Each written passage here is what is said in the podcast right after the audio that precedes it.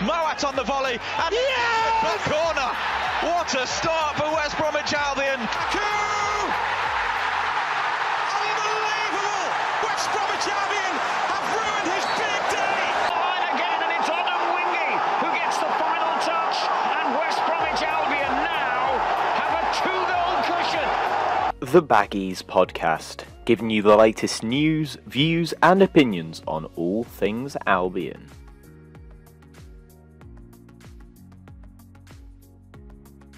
Hello, and welcome back to the Baggies Podcast, where, of course, we're giving you all the latest news, views, and opinions on all things Albion. Today, we're back again for another match reaction episode, chatting today about the 3 0 loss against Fulham at Craven Cottage at Saturday lunchtime.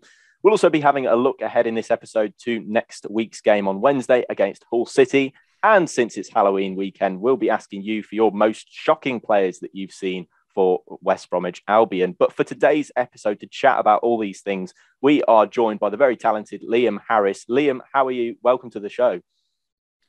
Thank you for having me. I'm very good. Obviously, uh, a little bit scarred after this afternoon, but um, that's part of being an Albion fan. Absolutely, it's it's it, it, can be rough at times, but it, it's all worth it. Hopefully, in the end. But Liam, uh, people may may recognise your name and recognise your your work from an Albion perspective. What sort of things have you been doing that Albion fans might recognise? Um, so it uh, started with um, uh, the program covers in the season we got promoted uh, during lockdown. So I was brought on board to do program covers for that season.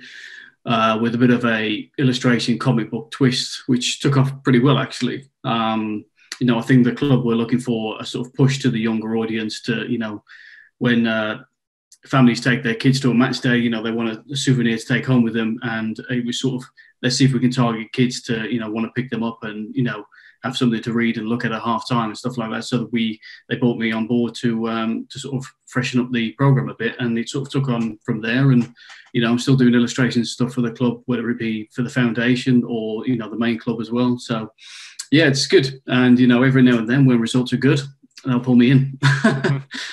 Absolutely. And is it a case of when we get a, a, decent result, you get you get pulled in to make a little little art, little um, picture of somebody who's who's done particularly well in that game?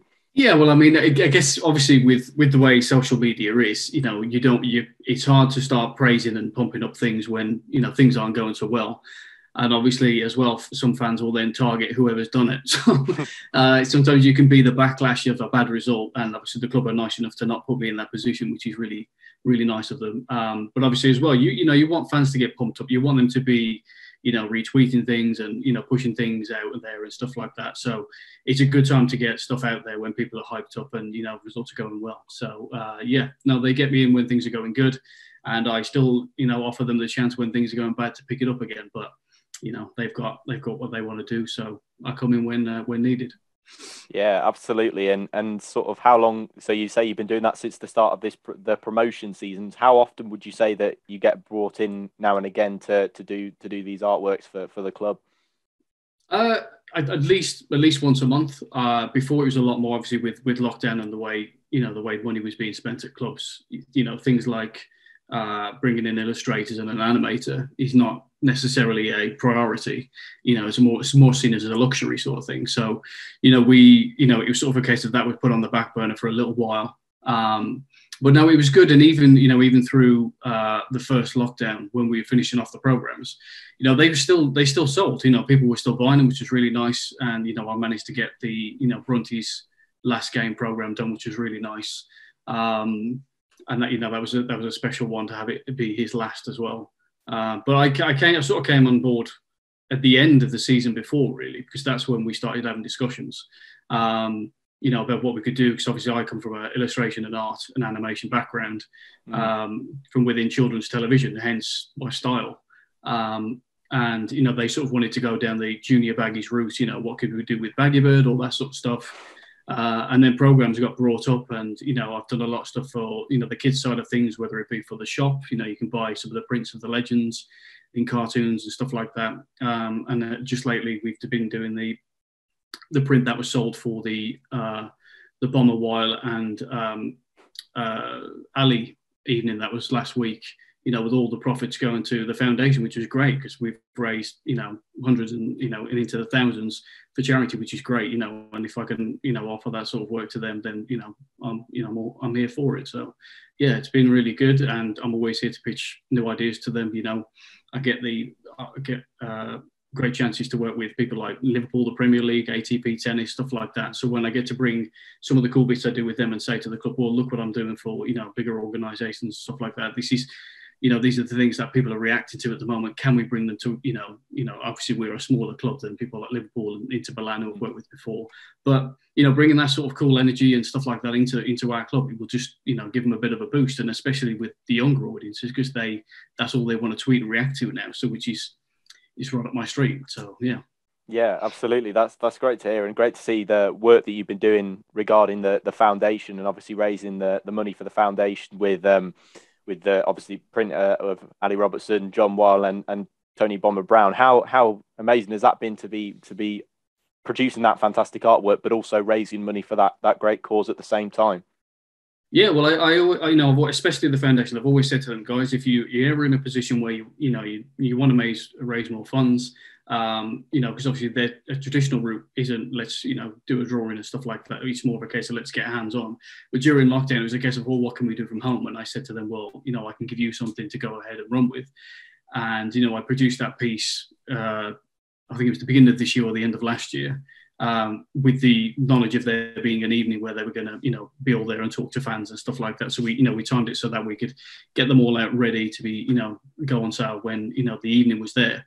And you know, it was really nice to be a part because obviously those three guys are my dad's heroes, which is really strange because you know, you know, my obviously my history of them was you know I wasn't even born then, and I, I think one of the first games I can ever remember was Bomber's testimonial when I was a kid, and my dad was a steward and he stuck me in with the away fans when he played when we played Jamaica and lost one 0 and um, so it's, it's strange that I'm now doing you know his drawing and he's sticking it on his wall and you know all that sort of stuff. So it's it's nice that it's sort of come full circle that you know I was drawing pictures of Albion players when I was a kid before I became you know a full-time animator and animation director. But to be able to give stuff back to the club now is is really nice, really special. Yeah, absolutely. That's that's really great to hear, and glad to see that that story sort of come into that full circle and and sort of come to the fact that you're making things for the club and, and making things of those icons that you your your dad saw play. But yeah, let's start off our match reaction if if we if, if you don't mind, Liam. Let's uh, crack on yeah. with a, a, slightly more sour note today. A three 0 loss, a bit of a bit of a Halloween horror show really for Albion. Three 0 at Craven Cottage against uh, a promotion rival Fulham.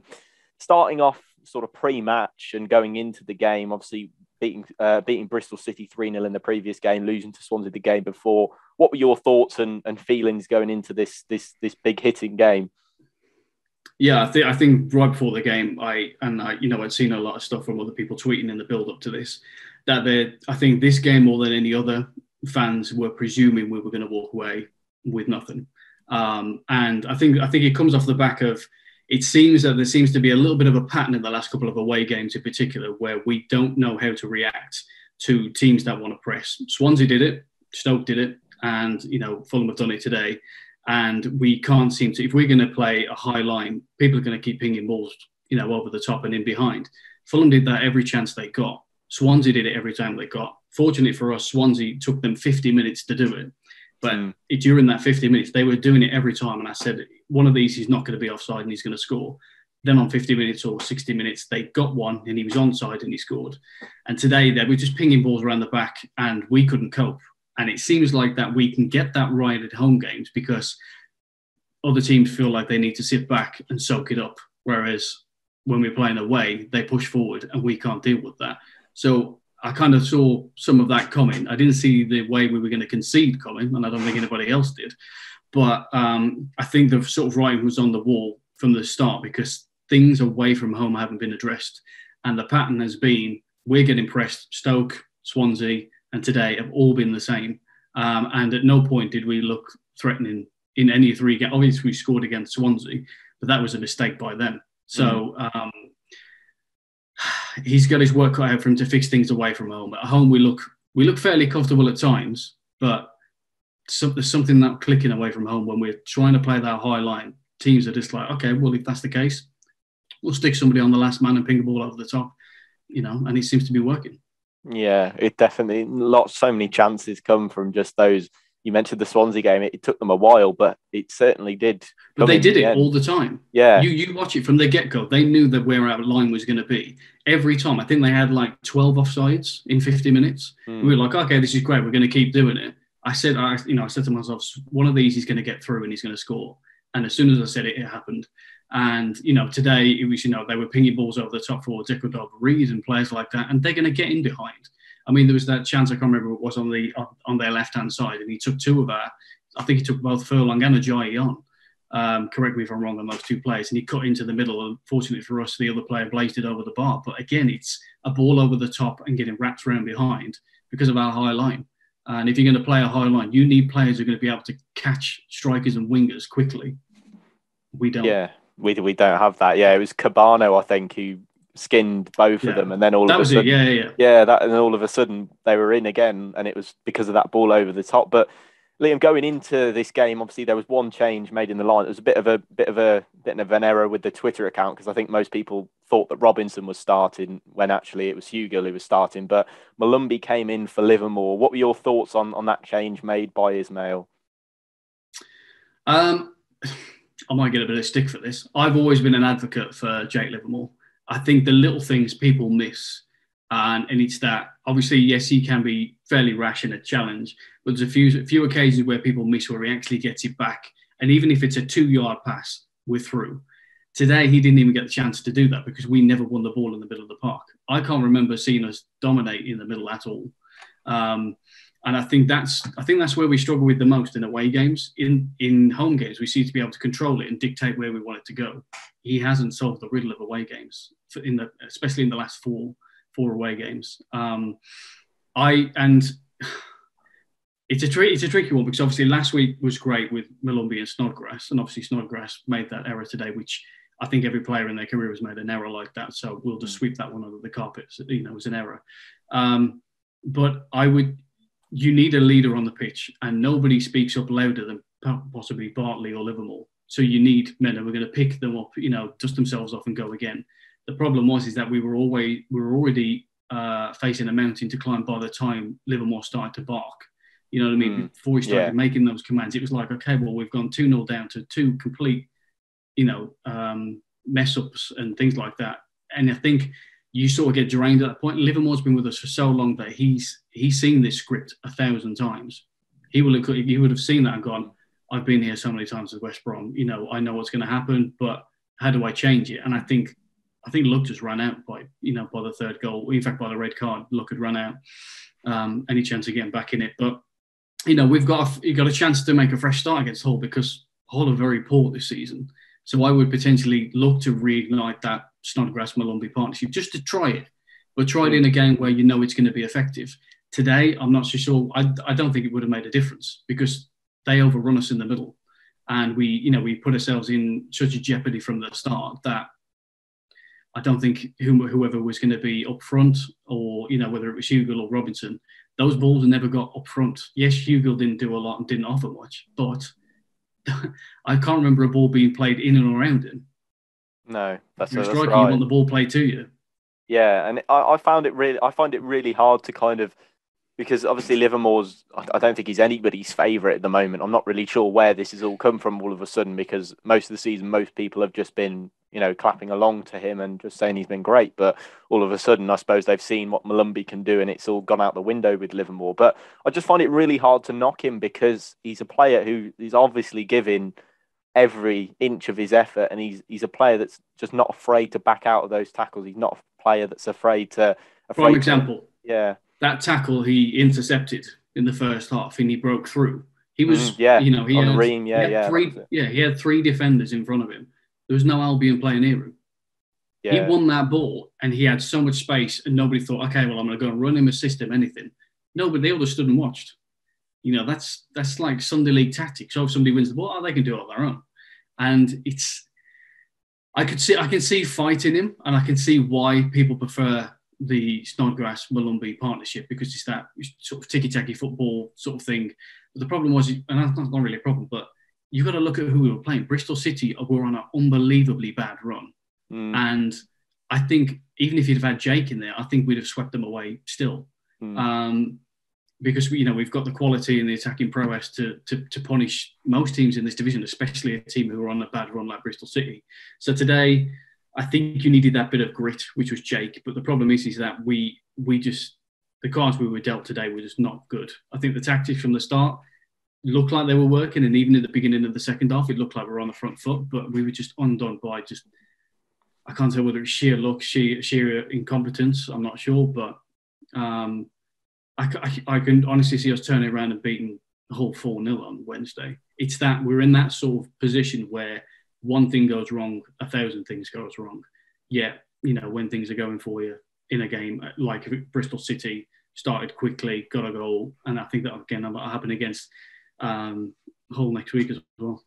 Yeah, and it's yeah. I mean that that chance for Livermore when he broke forward as well. Going back to that, I think actually Grant kind of ran away from him, like sort of just ran the opposite way, which I thought was a bit strange. I said, I think I tweeted. I think he ran time. to the back post. Yeah, he, I think he, he was running. To, I think he was expecting a whip ball in, but Jake was Jake stood there for a good, you know, second, second and a half, thinking, do I shoot or am I going to pass it? But I've got nobody to pass to, so I'll shoot. So he shot and hit defender. Yeah. But if you if, if we're playing a high line, where the hell is everybody else? Because your defenders are already touching the halfway line, and he's on his own in their half. Yeah, I, Hugo Hugo was kind of like I think Hugo was kind of behind him, and he wasn't keeping up with Livermore, which is a little bit worrying to be honest. But then, you know, you have to ask like where Phillips was in that. I can't can't remember, can't picture where he was on the pitch. It's just kind mm. of like when you're squeezing up the pitch like that, you should expect all all ten of your outfield players to be sort of in that. Well, not obviously that high up the pitch in terms of centre backs, but wing backs and midfielders should be sort of catching up with him at that point. Absolutely, and I think as well surely they would have recognised, oh, Jake's not normally in this position. What's he going to do with it? Let's go and help him. But there was none of that. Because, you know, for example, if that was Grady, I'm sure, you know, nine of nine out of ten people go, oh yeah, he can take a couple of people on and might maybe get a shot off. But it's, it's Jake, and that's nothing on Jake. But I mean, he's he's the kind of guy who will hold the ball and wait till the next person comes along to give it to. And there was nobody there, which is a real shame because if you flip the side and that was maybe De Cordova-Reid picking up the ball in the middle, you're going to have wingers wrapping around him and Mitrovic going, I want the ball. Mm. None of our guys did that, which is yeah. a shame because, you know, it would have been a good chance. And um, he was unlucky with the, the ball in from, um, from Townsend in the second half as well. Um, that was a centre midfielder's finish. oh yeah, he cleared it. He did Fulham's defending job for them, I think, by just clearing he it. He did. Yeah, he could. Yeah, he could have let that bounce off any part of his body and it would have gone in. But um, but yeah, but no, again, he, I mean, he's he should he was the guy rushing to get into that space, and um, you know, our, our strikers and wingers weren't. Yeah, and even behind him, it was Furlong. Was it? Oh, yeah. And Livermore, the ones on the line. Yeah, it was, it was. It was. It was. Yeah, it was worrying how you know people just looked at Livermore and thought, yeah, you can take that on your own, and I was just sat there not, going, don't let don't let him take that on his own. Yeah, I think I think every season fans will look for a scapegoat um, to vent all their frustrations on. Sadly, every year that Jake has been here, there's been a period of about four weeks where he gets it. He had it last year, and he, you know, got kicked out of the side. And the year before, he definitely had it because I remember the period. Because I'm pretty sure I was trying to, I think I was trying to pitch to the Albion that we should do more Jake stuff, having you know, as in being captain. And they were like, "Yeah, I don't think fans like him at the moment." Um, so there is, so there is that, um, you know, that there's always that period where he sort of gets into that. But I don't think it's now. I really don't. I you know I back him to you know pull his socks up and pull the team up and go again Wednesday. Yeah, absolutely. Let's let's let's hope let's hope he, he sort of well I can't even say bring out a better performance because I can't I can't have thought that he was any worse than anybody else really on the pitch today. You know he was certainly no, not, not yeah he was certainly not a player that I'd look at and go he was particularly bad today. I think it was just collective really, but obviously Fulham took the lead through a penalty from Alexander Mitrovic, which was yeah pretty pretty damning, and, and refereeing was very questionable there. Liam, what did you what did you make of that that call where Bartley fouled Mitrovic? Well, the judge to have fouled him anyway.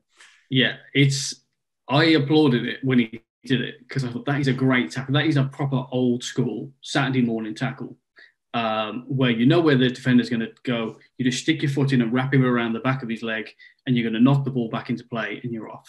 But obviously, and even you know, um, the commentator said it best. It was Mitrovic's fault that fooled the, the referee, and the, the referee's in a great position.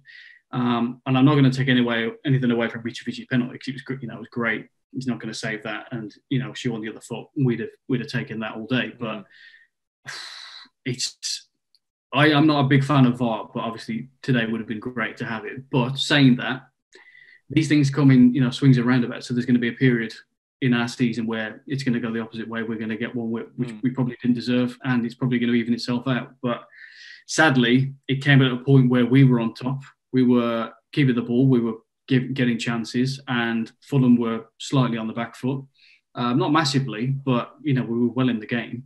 And for a tackle that was such a good tackle to, to be claimed as a penalty is unbelievably frustrating because you look at that and as a man, you know, as a manager, I can imagine him saying that's what you've got to do. If he, you know, and Bartley knew what he was doing, he knew where he was planting his foot, he knew where that ball was going to go after he touched it.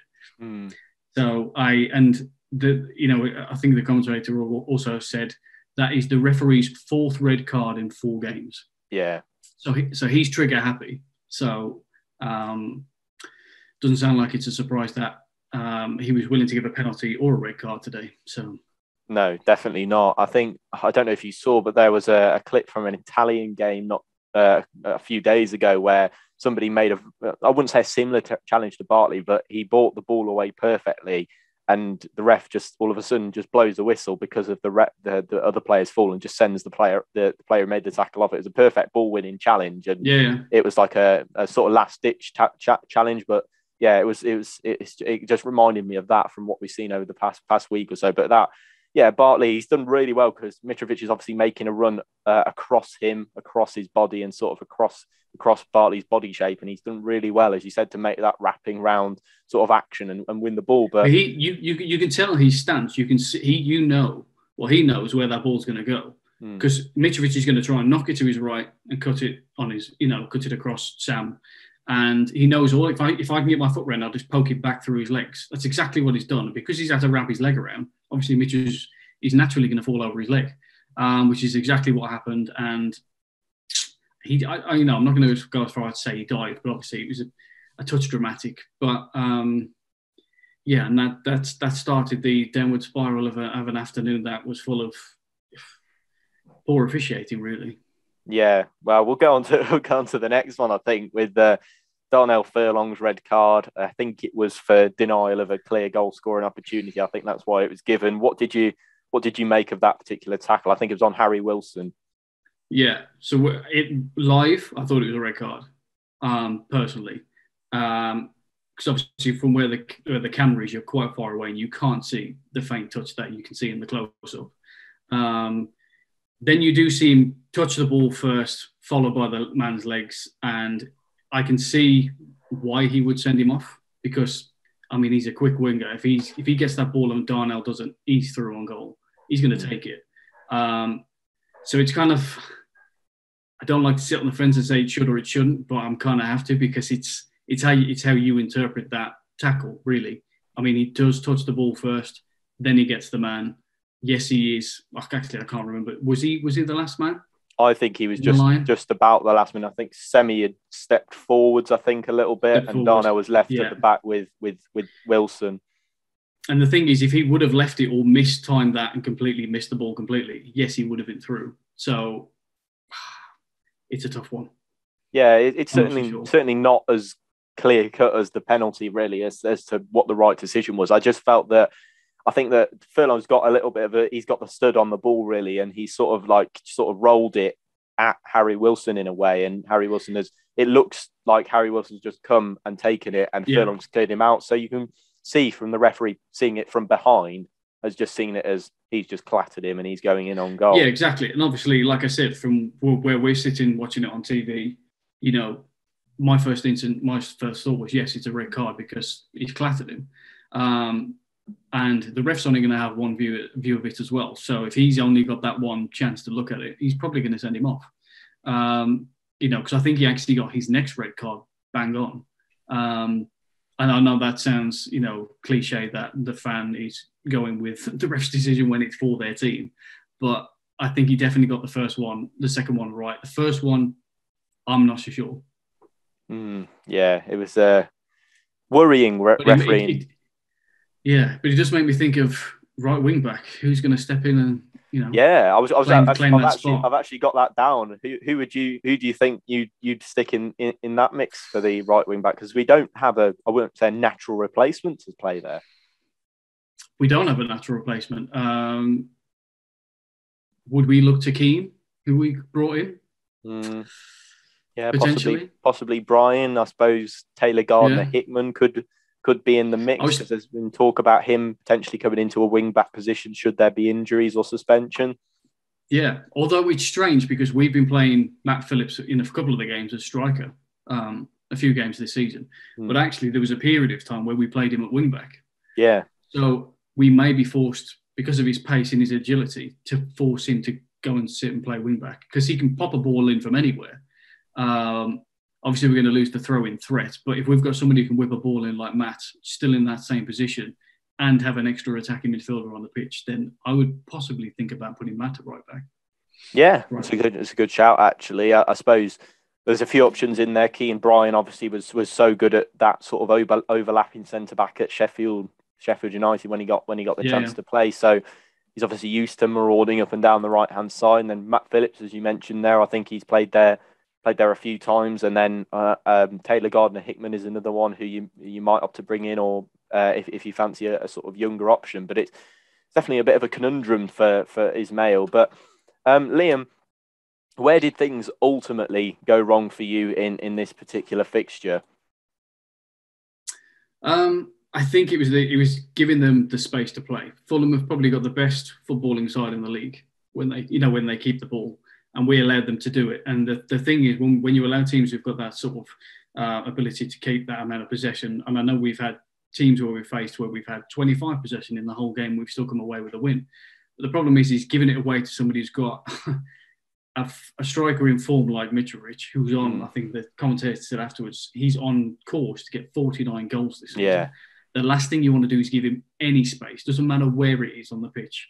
Um, and we gave them too much room to ping a ball over the top. And I was hoping would have, we would have learned from our mistakes at Swansea that if you're going to play our high line, you've got to stick on that last man and make sure he's, you know, or if you, you're going to step up when you do it. And we didn't do it at any at any time.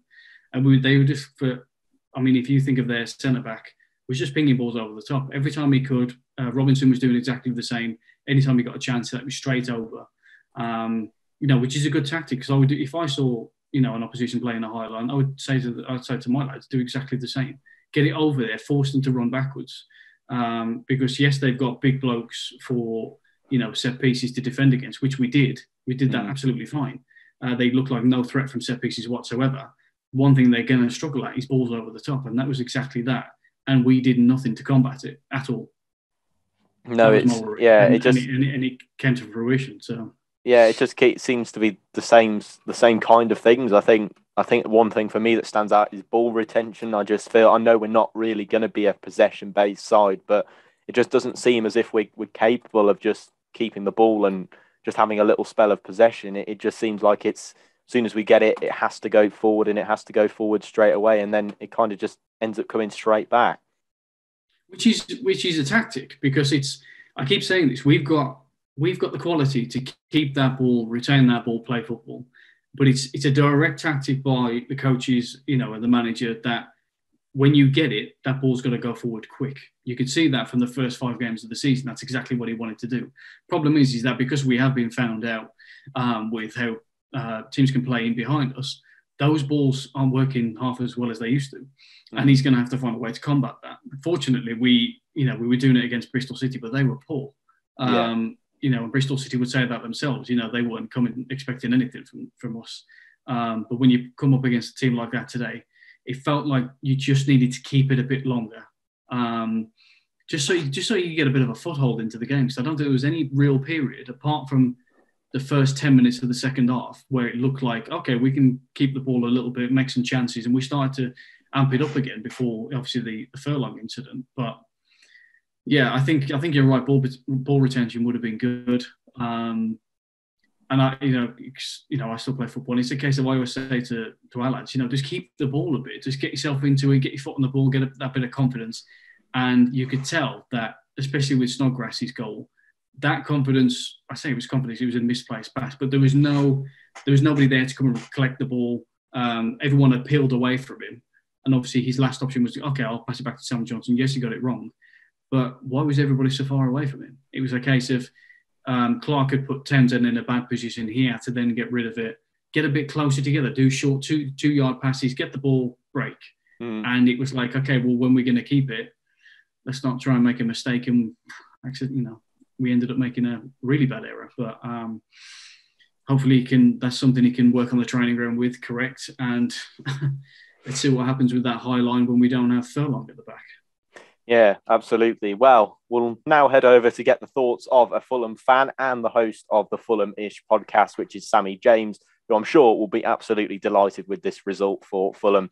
Me and Liam will be back straight after the break to chat about the upcoming fixture this week against Hull City and also a little bit of Halloween fun at the end. But yeah, over to you, Sammy. Hey guys, Sammy here from the Fulhamish podcast with some opposition reaction to yesterday's game. And as you can imagine, absolutely delighted with how it went from a Fulham perspective. I was confident going into the match.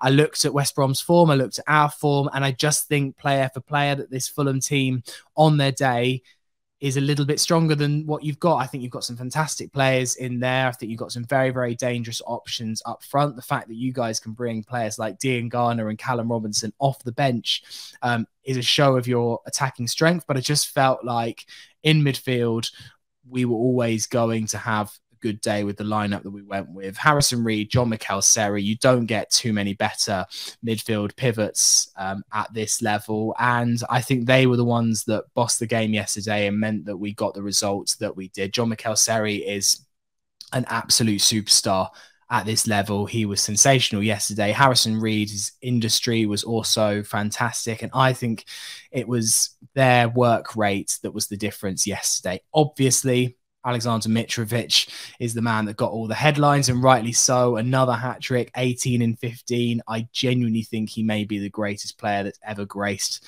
the championship. Um, particularly on this form, he seems particularly unstoppable. And I don't think West Brom will be the last team that he gets two or three goals against this season. Uh, obviously, I imagine you guys are livid about the penalty decision. It was soft. I can't dress it up any other way. I don't think that Bartley fouls Mitrovic. I think it's a bit of a clumsy tackle and, and had the potential to be a penalty, but he definitely gets more of the ball than the man. I will caveat that though, that the challenge that Bartley then made on Odoi immediately afterwards, whilst I don't think it was a Stonewall pen, was much more of a potential penalty decision than the one on Mitrovic. But the whistle had kind of been blown by that point. Did that have a factor? Who knows? I'll obviously take it all day long. It, it, sends us on our way. And I think once we are ahead at Craven Cottage, we're particularly tough to play against. The second goal, I mean, from a West Brom perspective, you must be livid. It was good pressure by Jean Michaël on Snodgrass. And also, you need a striker like Mitrovic who sniffs danger like that. Most strikers wouldn't have had the anticipation to, to get to that back pass, and it probably you'd probably get away with it against most teams in this division. But with Alexander Mitrovic on the form he is, he'll take gifts like that all day long. And that really set us on our way. As for the other refing decisions, obviously that red card for Furlong made a massive difference. I was a bit worried about you guys getting back into the match at that point, but once you went down to 10 men and two goals down, there was no way we were throwing it away. I thought it was a red. Personally, I think that Furlong got a lot more of the man than the ball, and Wilson clearly was last man, and I think it was the correct decision. Uh, I wouldn't be surprised if you guys disagree with that as well, but I think that it was the right call on that. Adarabioyo's red absolutely the right call as well. Modern game, you go in studs up on the ankle like that. For the last couple of seasons, it's been a red card and, and continues to be, and we'll miss him for the next uh, three games. I thought West Brom's performance was pretty poor. Personally, I was expecting much more of a threat from you guys, particularly up th- front.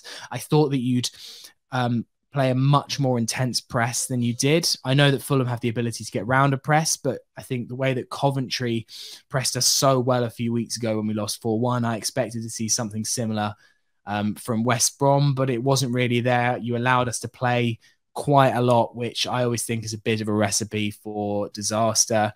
And personally, I, the way that the championship is now, Bournemouth first, Fulham second, West Brom third is kind of how I see it remaining. I think that the four point cushion is massive. We've got a fairly good run of fixtures in um, November, uh, mostly against teams in the bottom four or five. So if, if Fulham can get keep on this win of runs, then I think Fulham can edge away from West Brom if I'm being honest. But there's a lot of football to play. We've still got to go to the Hawthorns, and I know that's a bit of a fortress for you guys. I'm certainly not counting my chickens yet, but certainly feeling good about Fulham's chances of finishing in the top two after yesterday. So, best luck for the next few matches, and uh, chat again later in the season. Right. Thank you very much to Sammy for sending in that clip. And of course, you can check out the Fulhamish podcast via the link in the description of this episode. But it's now time to chat about the next game, hosting Hull City at the Hawthorns on Wednesday night, with our home record being completely parallel to our recent away record after losing three on the bounce away from home. Surely, Liam, there has to be a bit of a reaction to this defeat. Oh, yeah. I think, I think there will be. I, think I said earlier in the show that, um, you know, I can see us running away with a result on, on Wednesday night. Um, I think I think he's got I think he's got a plan for at home where we tend to we tend to don't give teams too much space. I mean, if you look at the Fulham game and you look at the Swansea game, uh, especially in the second half, we we gave them too much time on the ball. You know, they they've got the, the ability to do that, and I think when we're at home, what I've noticed is that we sit, we tend to close down a bit quicker the way we did in the first five games. Um, and there's just that you know, we talk about the 12th man. I think our fans definitely do that at home. Away from home, our fans are tremendous, but I don't, I don't know what it is. It's just almost as if the fan, the the players, you know, uh, they, I think they need to pick up on the energy a little bit more. Um, and I, I, I, genuinely do. I think it will be, you know, a pretty similar game to the Bristol City one on Wednesday. I think it will be, you know, I think we'll, I think we'll run away with it, um, you know, and keep a clean sheet because you know they'll want to perform and they'll want to make sure that they um, you know they get back on track. Um, Hull are not in a particularly good place at the moment either. I don't think, um, obviously on paper, quality speaks volumes of our team in comparison, mm. Um, and you know there should be no reason why we can't go and you know and um, press on for a really good result on Wednesday night. The thing he's got to now tackle with, obviously, with Furlong being out, is we talked about it. Who's going to come in a mm. right wing back? Um, and you know we need to get you know, people like Grant back in the game who looked like a ghost today. He was, you know, mm. I, I, say shadow of his former self, but he's been in terrific form. Um, and it's, it's a shame that we didn't play to his strengths at any point today. Um, but I don't think we were able to with the way that Fulham set up and the way we set up. It didn't seem like it was going to be a day where strike, strikers were going to be involved half as much. You know, Hugill didn't really. If you can you can you recall at any point either one of them having a strike on goal, if any? No, no, definitely not. No. no. So, so again, so it's I think it's almost as if we've got a tactic for at home and a tactic for away. One is working, one isn't. Yeah. And it, it, it, you know, and I think a lot of fans are getting on Val's back and saying, you know, his tactic aren't working, but they're clearly working in one direction. But he needs to figure out the second one. And he, you know, I think we were running off a complete, complete um, buzz at the beginning of the season, which is why results were going for us away from home as well, and other teams were just getting settled. But it's starting to fall into place now that because we've been figured out away from home, that the, their 12th man is going to jump on our back. So they're going to be willing to press, um, get balls over the top, which they have been doing, scoring goals. And we, at no point in our last three away games, have looked like scoring. Yes, we scored one goal. Again, I said it was a mistake by Swansea. Um, but other than that, not much. So I think it will be a return to form at home um, same as we, have done in the last couple of games. Um, and it will be a case of well, where do we go from there? Yeah, it's it's uh, it's going to hopefully be a bounce back. I, I, I agree with you. I think it's going to be very similar to the Bristol City game. Hull, obviously, we're recording whilst they're playing at the moment, but they're currently one 0 down at Coventry, who've been doing very well this season. So yeah. possibly another defeat for them, and they're not, as you mentioned, in the relegation zone, not in a good place at the moment. So could hopefully be the case of of Bristol City again. But in terms of the lineup, what would you change, or if you, if anything? I think well, obviously, it's going to have to be one change, definitely at right wing back. But what would you do differently, personnel wise, ahead of this game? Um, I'd potentially bring in. Uh, it's a tricky one because, and I know people, a lot of people jump on Hugill's back as well, but he will run, run, and run, and Callum will do exactly the same. It's but they're completely different players. And I think if you're going to play against a a team like Hull, who are who aren't dissimilar to Bristol City, I think I would probably stick with Hugo actually and bring because Hull are going to get tired quick, and you know bring you know when you get to that 60, 70 mark. Um, Robinson coming on with a fresh pair of legs, he's gonna he's gonna run rings around them when he gets the chance to. And if we're in a commanding point by then, he's gonna you know just make it all the more difficult for them. So I can see him sticking with with Jordan, um, and I and I can see why. I would potentially, um, I potentially mix things up maybe in the middle of the park. Um, but again, you know, and I think Gary Neville said this a while back, uh, if I remember it rightly if you've got a manager who's coming in and they've got a philosophy, you're going to have to stick with it for a while before that philosophy, you know, cements itself among all the all the uh, all the team. You know, we're what just over a quarter way through the season, and it's cemented itself in areas and not in others. Um, but he seems to be playing.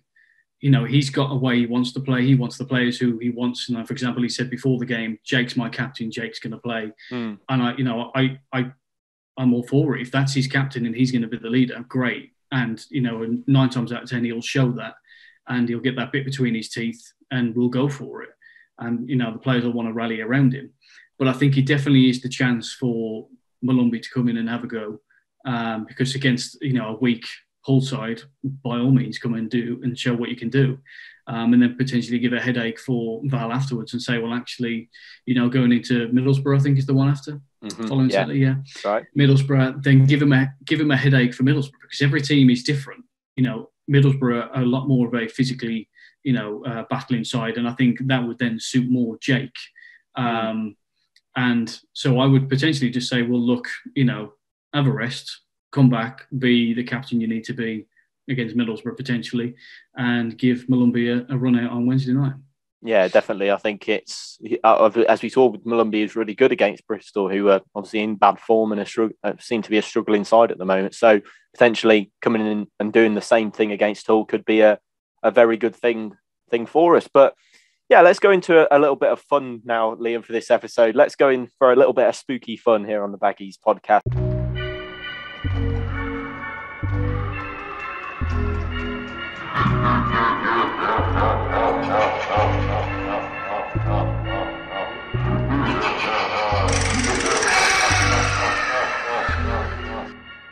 As it is Halloween weekend after all. So we're going to chat a little bit about the most shocking players, and I think Liam, you've got a, a particularly shocking moment for us for, from an Albion fan's perspective. Would you like to tell us a little bit about what that is? Yeah, um, I, you know, fans might be able to jump in and remind me who the opposition was at the time, but it was um, it was Kanu's miss from two yards. Um, I think we were in were we in the Premier League at the time. I think it might have been one of our second season back. Um, and I, it might have, I, th- I, think it was actually against Fulham at the Hawthorns. And I think he was two yards out. He could have rolled it off of any part of his body, and it was harder to miss than it was to score. Um, and he somehow managed to get it up and over the bar when he's standing here and the goal is there. and he was from his lower areas when he somehow managed to loop up and over the bar. And we, I think everybody in the ground had celebrated before he'd even touched the ball because they knew he's only got to bounce off him and it's gone in and it was I think it ended up being on Soccer AM or something for the miss of the season, and it was horrendous. Um, and every time I think you know, because I've, I've, got some uh, friends because I live down south, I've got some Portsmouth friends, and they always talk about how they used to love Kanu, and uh, I was like, yeah, he's great, but I, the one miss will just haunt me forever because it was it was shocking, and uh, yeah, go on if you if you guys can remember that, go and have a watch, and you'll see why it's so scary.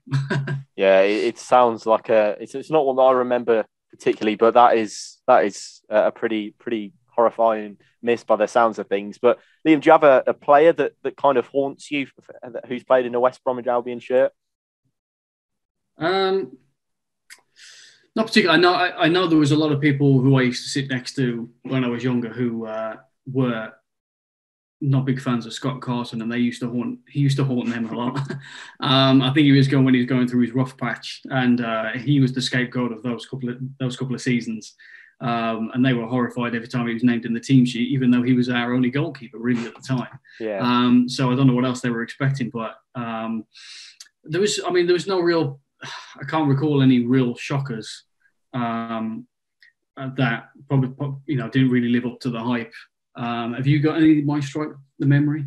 I've got I've got one from my own personal perspective, which will be Markus Rosenberg, which was a, a player that yeah. yeah, it gives me the shivers just just sort of thinking about him playing for Albion. To be honest, he yeah, I, I, saw a tweet about um, Chris Brunt obviously doing one of those those nights where he answers fans' questions and stuff, and he says that Markus Rosenberg was probably the best, one of the best players in training that he's ever seen, and then all of a sudden came to a match day and it still went all, all went to pieces. Yeah, which I think is really odd, and I can't I can't picture him being a, a regular goal scorer in training, considering what we saw on a match day. Do you do you remember him him much, Liam? Yeah, yeah, well, I, I, of the of the parts that he played, you know, for our club, I remember. But um, yeah, it was sort of. But it was also in in the period of time where we were we were starting to uh, we were starting to struggle a little bit.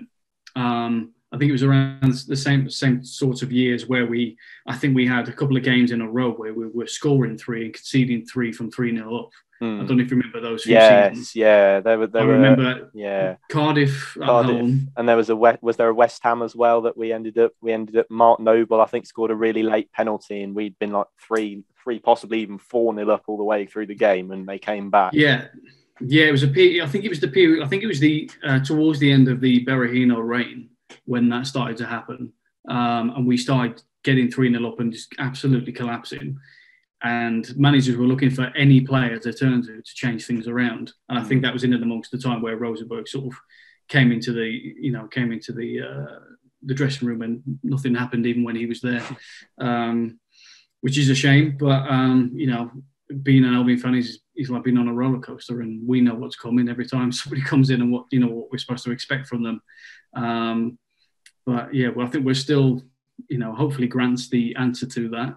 Um, but for this season, especially with his with his goals contribution. But yeah, let's uh, let's see what other fans think of their scariest moments. Yeah, there are a few. There are a few in there that I must must say to the listener, these are very heavily influenced by today's game. I made the grave error of putting them out, putting this tweet out at half time, asking for contributions. And here's a little bit of how how they how they kind of went. So. We've got one in here first that says he's currently playing up front for us, which was just, bef- I think, just uh, just at half time. So that would have obviously been Jordan Hugill at the time there. Yeah. We've got uh, another one in here from, from Dave who says Hugill has just moved in ahead of Stuart Evans, who I can't say is a player that I remember partic- uh, I remember at all. But uh, yeah, we've got one in from Kieran who says Zohore.